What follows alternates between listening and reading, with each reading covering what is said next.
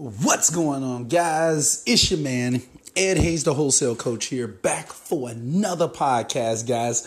And I just noticed that we just topped 58,000 listens on the podcast. You guys are amazing. But in this podcast, I wanted to make a quick one just to tell you all about some new wholesaling regulations that are going on in the state of Oklahoma.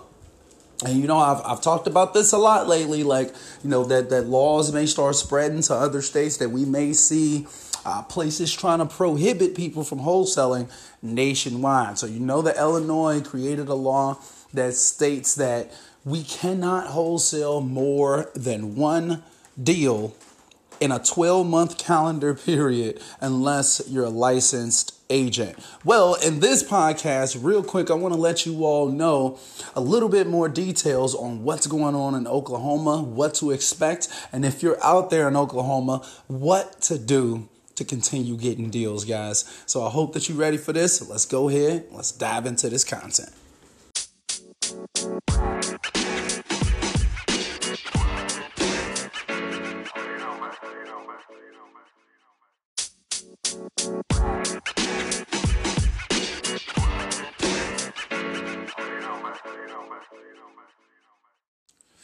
All right, guys. So first off, the the name of this new law is called HB 3104, um, and that's in Oklahoma. And like I think that the actual title of it was the Predatory Real Estate Wholesaler Prohibition Act. I'm like, whoa, that's kind of deep right there already. Like, just the title of it kind of shows where they're going with this. And essentially, what the law aims to do, and just so you know, guys, this is already passed um, like one. Uh, one of the two chambers of Congress in Oklahoma, pretty much, and like the first session, it it it uh, passed seven to zero. So everyone who voted was in in approval of you know creating this new law for wholesalers to prohibit wholesalers for from actually being able to wholesale. Well, you know, guys, look, we gotta be careful out here, okay? So there are states like Oklahoma, Illinois, Ohio. There are states all across the nation who are you know, slowly but surely starting to add in new legislation to make sure that that that if someone's going to be wholesaling that they do it in a legitimate and professional way. Either that or they just don't want us doing it at all. So therefore, like right now, a lot of us are really kind of toeing the lines. I know here in Illinois, where they created the new law that says that we can't wholesale more than one deal in 12 months, there's plenty wholesalers still out here doing deals. They've pretty much just found ways to do it under the table or, you know, find ways to skirt the law pretty much. And to be honest, like, you know, if you really want to be out here wholesaling and you're in certain states, you're probably going to have to find some ways to, to actually get around the law or I mean, just do what I did and just just actually just go get the license, guys. Honestly, I feel like at this point, the best advice that I have is to just go ahead, become a legal licensed real estate agent, and actually start doing these deals the right way. Now, in Oklahoma, don't get me wrong, I don't have all the specific details about what's exactly the language inside of the law. Um, I'm most likely going to leave a link in the description of this podcast where you all can kind of check out more details. I'll drop the link of the blog that I checked out that talked about um, the new law in Oklahoma.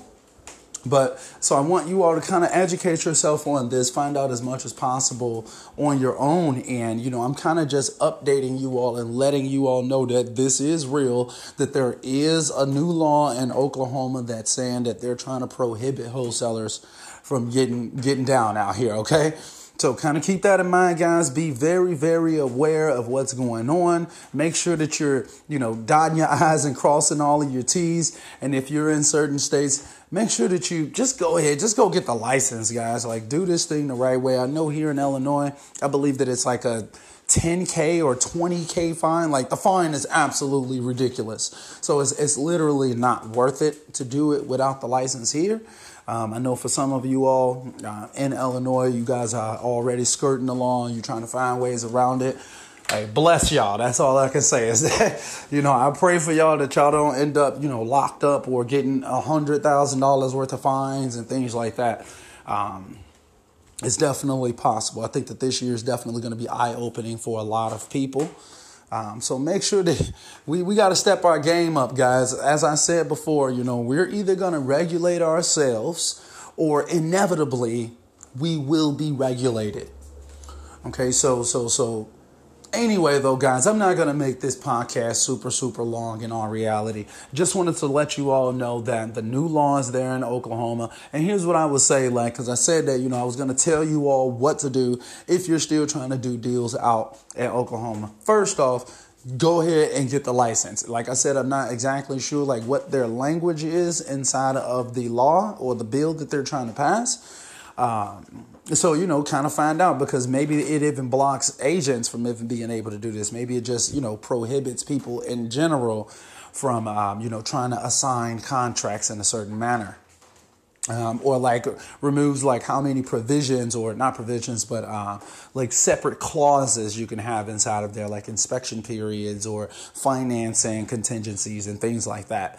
So like just like i said like actually check out the language up in there and make sure that it makes sense but like I said, you could, you know, get your license or you know, you can reach out to buyers and just see if they would be willing to just do a finder's fee on the property. So instead of you actually assigning the property, like you're putting it under contract and then, you know, assigning it to an end buyer, you could just try to get a finder's fee instead. Just, you know, build up your relationships with cash buyers and let them know, like, hey, John, you know, I'm more than glad to get out here and go find you some properties. But as you know, the new law here in Oklahoma, it doesn't allow me to, you know, actually put the properties under contract. So, but I'm more than willing to sign a contract with you that says that if I'm the one who sources promises you a deal, that you'll pay me like a flat fee or X percentage on the deal.